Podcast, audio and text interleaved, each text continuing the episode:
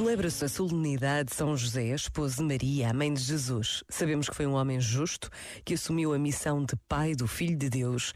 E em São José celebramos todos os pais que protegem as suas famílias, que trabalham para o sustento dos seus, que partem para a guerra para defender as suas terras. Hoje é também dia de recordar os pais que já partiram, de quem temos saudades. E agradecemos o dom da vida de todos aqueles a quem ainda podemos fazer uma visita ou um telefonema.